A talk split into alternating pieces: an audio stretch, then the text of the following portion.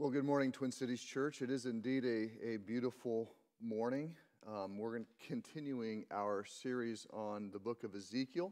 The nation of Israel was encountering, uh, literally, the, the, nation was collapsing.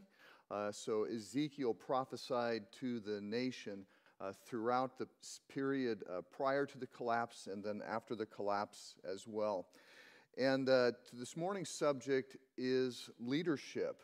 And I think that we would all have to agree that we've seen and really have been participants in um, a, a, life, a political life, a civic life that really has highlighted the importance of leadership, uh, leadership virtue, leadership integrity, um, and, and how people are drawn to leadership, either good leadership or bad leadership, drawn to participate in the, um, the, the, the, causes, the purposes, the identities that they are uh, leading in. And uh, we've seen these kinds, of, uh, these kinds of effects. And so we see the roles that leaders play, again, for good or for bad. And a, a leader's integrity, obviously, um, will affect the, the longevity, the effectiveness, the, um, the goodness um, of, of whatever it is they are calling people to follow them into.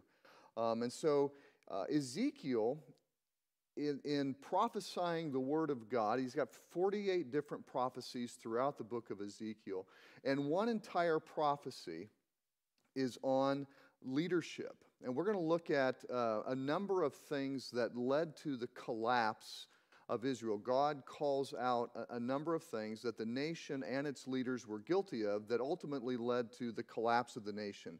So, we're going to look at um, really uh, one of the problems that Israel was having, one of the sins or the transgressions that they were engaged in, was unchecked spread of conspiracies that led to violence. Uh, one of them was the oppression of the poor, the needy, the immigrant. Uh, we see that Israel was guilty of dishonoring the family and of unchecked sexual immorality. Israel had a disregard for the Sabbath. And then today we're looking at, as I've said, the failure of the nation of Israel's leadership and its role in its collapse. But underneath all of these things, and, and we're not going to spend uh, an entire message on this issue, but underneath all of these issues is always the fundamental issue that leads to our sins and to our transgressions, and that is, that is our idolatries. And throughout all of the prophets, really, and Ezekiel certainly, uh, I think probably um, is, is, is as heavy as any of them in focusing on the issue of idolatry and how that was the cause of Israel's demise. And literally, as we saw last week, God t- tells them that they have forgotten him, that they have forgotten him. And that repeatedly Ezekiel says, well, God says through the mouth of Ezekiel, that he is going to do things and that those things that he does, whether in blessing or in judgment, will lead, will bring Israel to the point where they will know that he is God. God is going to show them that He indeed is Lord. He indeed is their Lord and God and King, uh, and they will not forget Him again. Now, when we typically, I'm going to spend just a little bit of time here on this. When we typically think of idolatry, especially as we read through uh, ancient texts in the Bible, we understand idolatry to be the worship of objects made of, of stone or metal or wood. And really, that's not the heart of idolatry. Um, those objects made of, of wood or, or stone or metal were all, were all representatives of areas of our life that we seek hope in. So there were gods of, of fertility, gods of, of, the, of farming, gods of war, gods of wine. And so all these things that, that human beings have a tendency to put their hope in, uh, they had uh, objects made of wood and stone and, and metal that represented the gods that they believed to be over those various aspects of their lives. And so, really, the, the, heart, of, the heart of idolatry is the, the placing of our affections, the placing of our hopes, uh, the, the loving of things that God has created rather than putting our, our hopes and loving God, the Creator. And so we perceive that, that these things are actually what brings us life. And so the ancient Israelites worshiped uh, what they believed to be gods over these various spheres of life so that they would have success and happiness and prosperity in those things. And they literally forgot God, who was the creator of those things and the source of all those things. And, and so God comes at them and says, Listen, you have, you have sought to find life in those things that do not give life. And if they do not give life, they only can lead to death. And that's really what happens when we are idolatrous when we seek happiness and prosperity in things other than the Lord, we will experience the consequences of death. So that's going to be physical pain, it's going to be emotional and psychological pain, it's going to be financial pain. Our lives will eventually collapse until we repent. And that's what had happened to Israel. This happens not just to individuals, it happens to, to communities and families and nations as well. And so not only were they guilty of all of these other things, at the root of it was really they, they had forgotten God and they had stopped loving and seeking their prosperity and hope at Him. And again, we're going to come to this concern of leaders. And I think one of the things that we've seen uh, throughout the last four years, but really throughout all history, is that, is that we as people either put too much hope and trust in human leaders or we completely reject them all together. And so today, uh, you know, especially in light of the, the, the week that we've had um, and the season that we've had in regard to the, the political life and our civic life with, with COVID and all the other things that have been going on, I think it's really appropriate that we look at um, the role of leaders uh, in an effective and productive uh, society uh, and what happens when they do not do their jobs. And so Ezekiel uses the metaphor of shepherds and sheep. And so it's an agri- agrarian metaphor here. The shepherds are literally the, the kings of Israel, the kings of Israel, the former kings of Israel, especially. Um, and so, Israel, what, well, what God does, what God does is He brings charges against Israel's shepherds, brings charges against Israel's kings. And there are a number of things that he addresses. He says, first of all, you ate the fat, you drank the milk, you took the best of the land, you, you tore the wool off the sheep for your own clothing. And essentially, what, what he's saying here is that you kings exploited the people for your own benefit. You fed yourselves, but you didn't feed the sheep. You clothed yourselves, but you didn't clothe the sheep. And if you remember, well, and then he says, you, and then you killed anybody that stood in your way.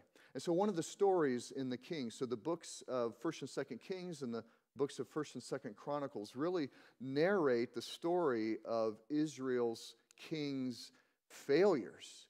So if you can remember the story, if you've read it, there's a story of one of its kings. His name was Ahab, and uh, he had a wife named Jezebel. And Ahab was traveling home one day and he happened to pass a vineyard owned by one of the people of the land, an Israelite. He passed this vineyard. He thought it was a particularly beautiful vineyard. Um, and he offered to buy the vineyard from this, from this family.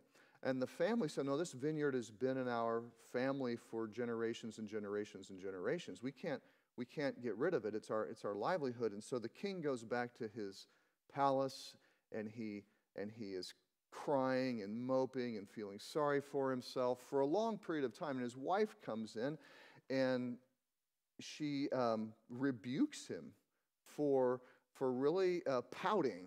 And she says, uh, Are you going to let this, this Israelite do this to you? You're the king. And so what they did is they had this man and his family killed, and they took the vineyard for their own and did not even pay for it. And so those kinds of stories are spread throughout the stories of the kings in how they took advantage of the people for their own, for their own well being. He said, You failed to see to the, to the care of the weak, the sick, and the injured. So the vulnerable people of the land, the kings disregarded. they didn't provide any help at all. It said they, God said that the kings failed to seek out the lost. They failed to seek out those who had left. So some people just went wayward because the king uh, was really not providing any sort of leadership. Um, and then there are some who just rejected what was going on in the nation. They got tired of, of constantly being under assault, and so they just, they just left the nation. And actually, the story of Ruth, um, which happened long before the period of the kings, but you see people getting frustrated, and, and Ruth's family left because of what was going on in Israel at that time. And so Israel's kings were to take responsibility to seek out those who, had, who were lost, to seek out those who had left and try to bring them back in. And finally, Ezekiel says that, you know, your leadership has been characterized um, by harshness and by force. The kings did not have the hearts of the people. If you remember the transition from Solomon to his son uh, Rehoboam, uh, Rehoboam became king, and, and then he, he asked the people of the land what they would what they what they sought from him as their king and they they said listen your son your, your father solomon was really hard on us. We had to we had to work excessively hard. The taxes were high. Uh, so rehoboam goes off and he's he talks to the old counselors and advisors and says you know, what should I do? And they said, well, lighten the load, lighten the taxes. That would be a wise thing. And if you do that, you will have the hearts of your people. Then he talked to his young friends. They were all in their 20s. And they're like, no, no, no, no. Tax them even more. Put even more work on their, on their shoulders. And so he went back to the people and said, if you thought my, my father was bad, uh, my father's thigh is like my little finger. I will double the taxes, I will double your work. And the people rebelled, and that split apart the kingdom into two parts Israel with the northern 10 tribes, and Judah, the southern two tribes. And so you had harshness and force, harshness and, and, and, and um, intimidation being the characterizing qualities of Israel's kings uh, from then on out. And so the consequences of their bad leadership is that the people were scattered among the nations. They, they grew weak as a kingdom. They lost the protection and the promises of God. And it says, well, in the metaphor of sheep and shepherds, the, the sheep became food for wild beasts, which are the, the, metaphor for the foreign kings that came and attacked them and continued to kill them and take their lands and take their people into captivity the nation was devoured. They had exploited God's sheep. And so God comes back and he says, You know what? I'm going to, as a consequence, I'm removing the kingship. I'm removing Israel's kings. They will no longer have a king over them. I will come in and I will be king. I will establish my rule. And so, in contrast to all of these accusations that Ezekiel listed off as failures on, on the part of Israel's leadership, in contrast, God would do just the opposite. He says, I will seek out and I will gather my people. So, that's the first thing that God's got to do. They're all scattered, He's got to bring them back. Because his promises to Abraham, to Isaac, and Jacob, he will still continue to fulfill. His promise to David that there will be a king on the nation of Israel forever and establish peace forever for Israel, those promises are still holding. Israel's unfaithfulness will not make it so that God goes back on those unconditional promises that he made to those people. So he's not he's going to go he's going to seek them out, he's going to bring them back in, he's going to give them the best of the land. You know, whereas as the kings and the aristocracy the fat sheep in the, in the text, uh, they took the land and then they made it so that people couldn't even come after them and, and eat of it and drink of it. Well, God's going to provide the best of the land.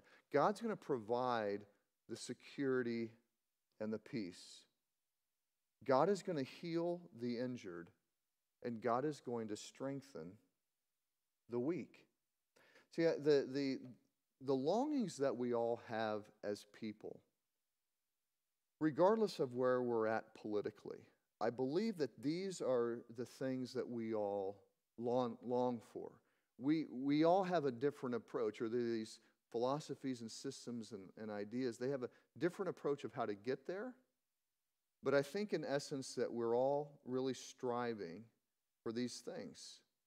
We want a, a, a beautiful earth. We want a good land. We want it to be productive, to provide for ourselves and our families and our loved ones and our cities and our nations. We want a society that takes care of its, that takes care of its vulnerable.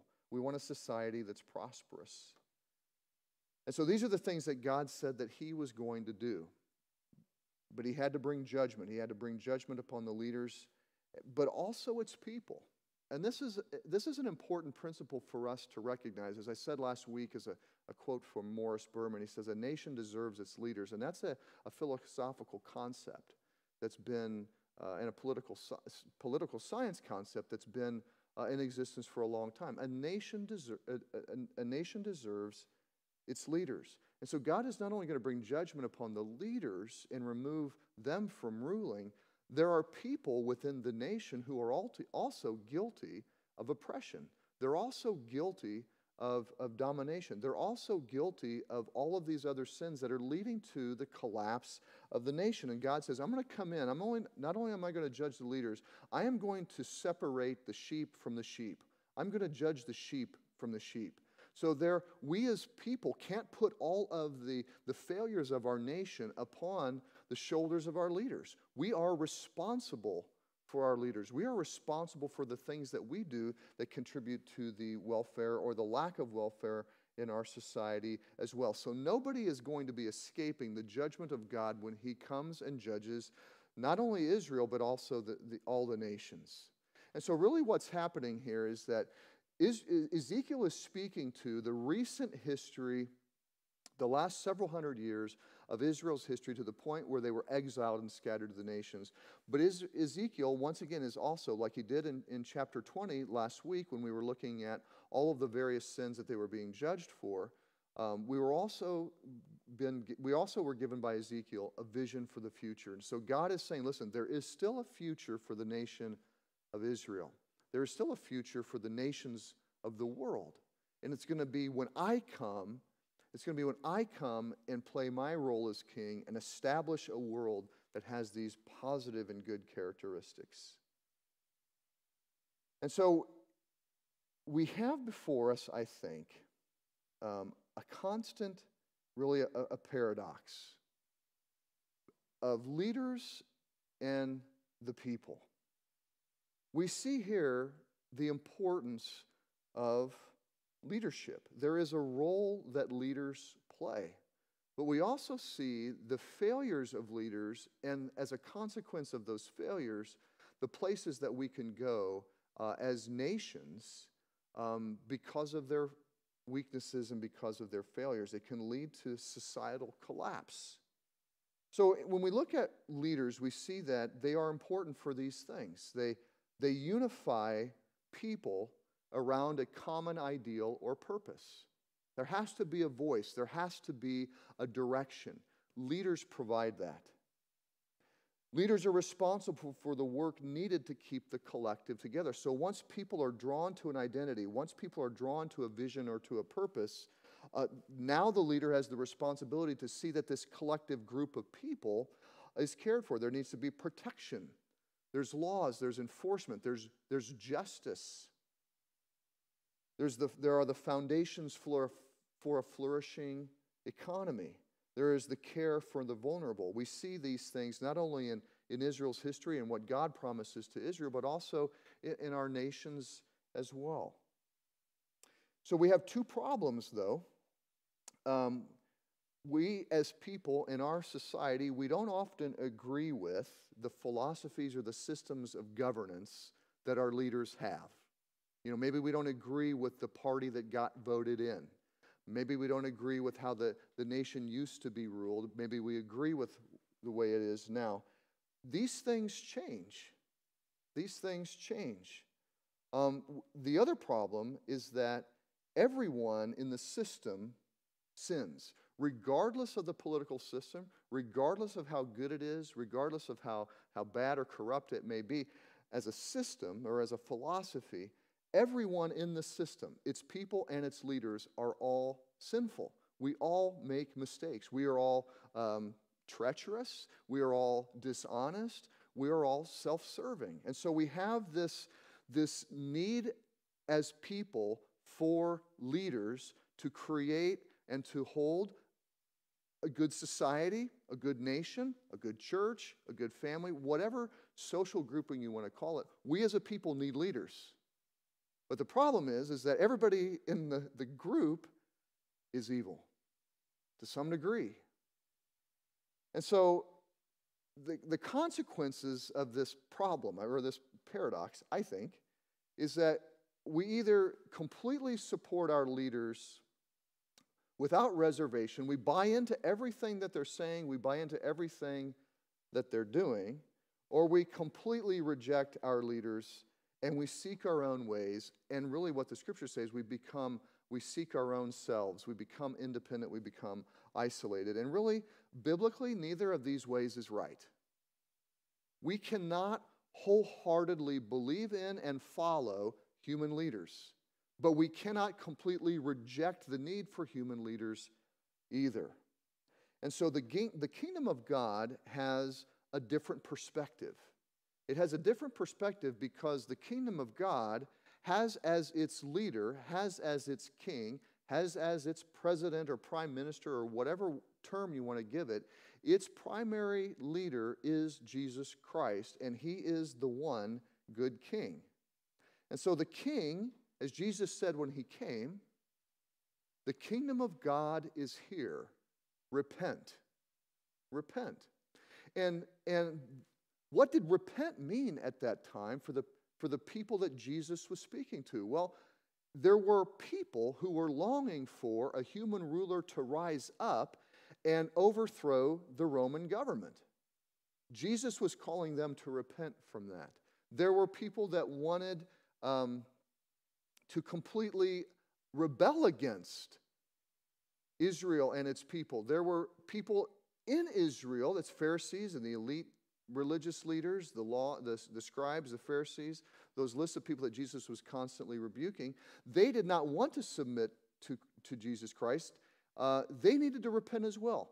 So you, you had the leaders, you had the people. They both needed to repent of how they were seeing their lives from a political perspective, and they needed to turn their face to the Messiah who had now come. Who had now come. And as king, Jesus has instructed us on how to live under what would be sub rulers of this world. There are all kinds of authorities that Jesus calls his people to submit to. The leaders are to live as stewards.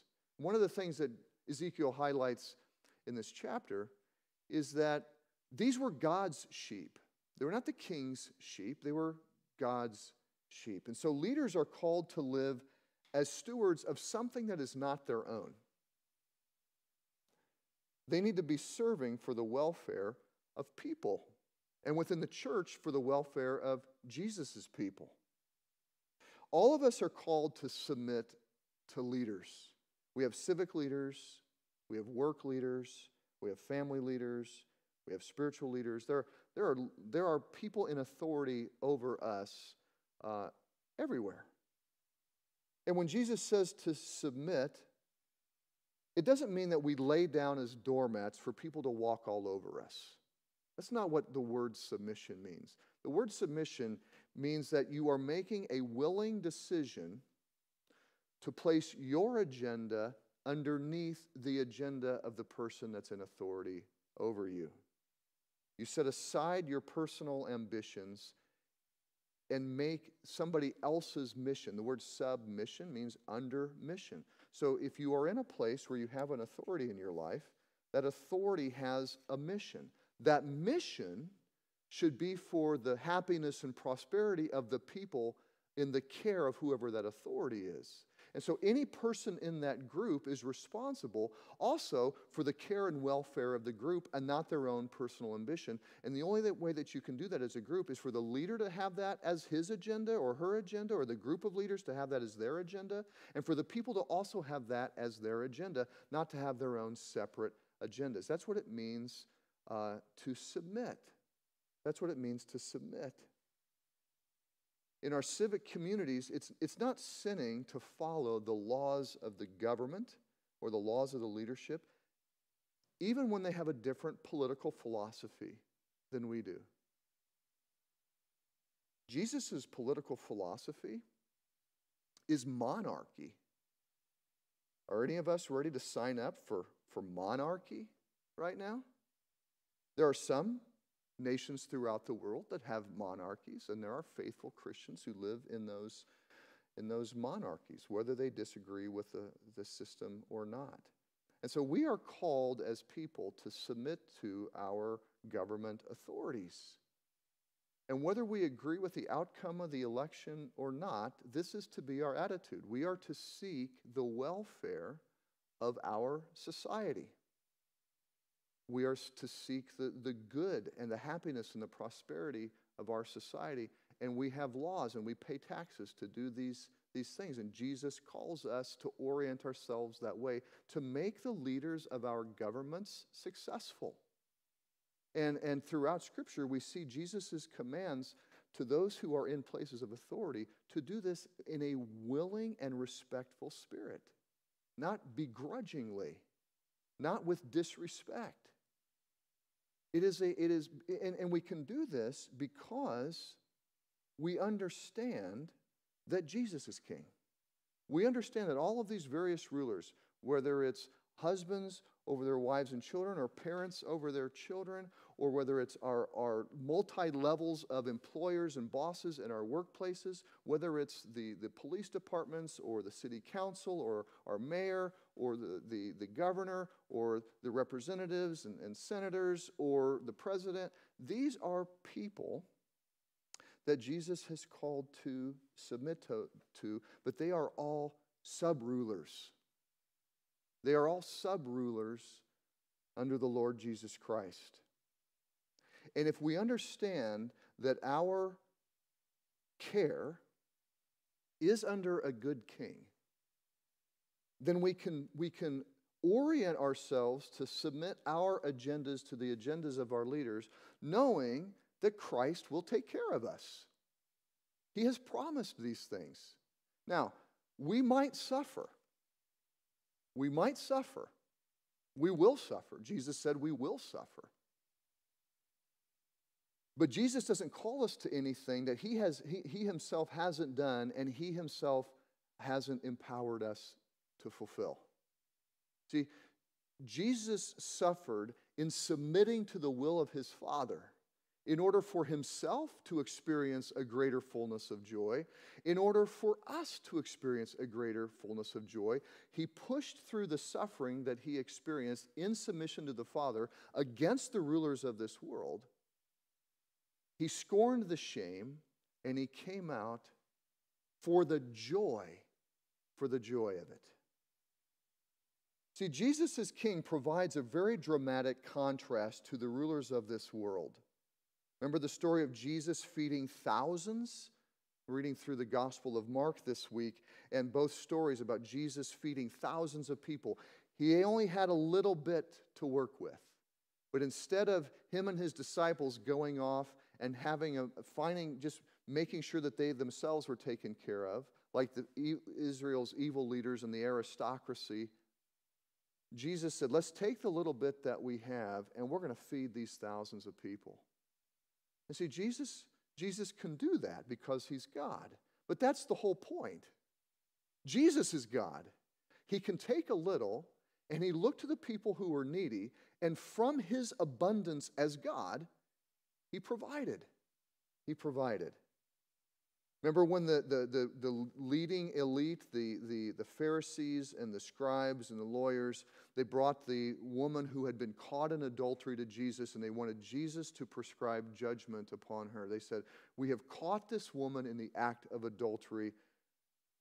What should we do? What would you say we do? The law of Moses says that she is to be stoned. And so Jesus, knowing the heart of the Pharisees, turned and said, Well, those among you who is without sin, you throw the first stone. See, because the law also said that whoever catches someone uh, is also the one responsible to initiate the stoning. The other issue is that the leaders did not bring the man who was also caught in adultery because the law requires that both husband, both the man and the woman caught in adultery were to be stoned. And so the Pharisees uh, were showing their hypocrisy, and they were using this vulnerable woman to get an edge up politically out of concern for their own wealth and for their own political status. They were using this vulnerable woman to get an edge up on Jesus, and Jesus shoved it right back in their face. And then he turned to the vulnerable woman because all of them were most likely guilty of adultery. None of them had the courage or the moral conviction to throw that first stone. And so they all left. And Jesus turned to the adulterous woman and told her to that her sins are forgiven and to go on and to sin no more. See, Jesus didn't disregard or make light of her sin. She was acknowledging it, and Jesus forgave her and then admonished her. Stop committing adultery. So Jesus was just, but Jesus cared for the vulnerable and the weak. Jesus sought out the lost and the outcast. Jesus went to the, to the Samaritans. Jesus went to the people that, you remember, uh, the, the, the tax collector, Levi, and the, the religious and political leaders chastised Jesus for hanging out with and eating with the lost and the outcast. And Jesus said, Listen, it's not the, it's not the, the healthy that need healing, it's the, it's the sick. And so Jesus pr- proved throughout his life, uh, he, in doing all of these things, he proved that he was the king. And he proved that he could be the king. And he proved that he was the promised servant of David. And so much so that Peter wanted to, the, the people wanted to crown Jesus right then and there. Jesus, we want you to come back. We want you to overthrow Rome. We want you to establish the kingdom. Uh, we don't want you to die. Peter rebuked Jesus for saying that he was going to be crucified by the Romans. And, and Peter confronted Jesus. And then Jesus rebuked Peter and said, Get out of my way, Satan. Your agenda is not God's agenda. We long for this picture, this vision pictured here in Ezekiel. We long for peace. We long for security. We long for a place where everyone is cared for. We long for justice. We long for all of our needs met our food, our clothing, our shelter. We long to be free from exploitation. We long to live in a, in a beautiful planet with abundant natural resources that can supply the needs of its people. We long for this. And, that, and that's really what, what God, through Jesus and the prophet Ezekiel at this point, are promising. That kingdom is coming, that world is coming, that leader is coming. But as Jesus said, it's not here yet. When you pray, pray, Lord, may things be done here on earth as they are in heaven. That is a prayer that recognizes that things on earth aren't as they should be, but that they will be. That they will be. And Jesus has called to not rebel.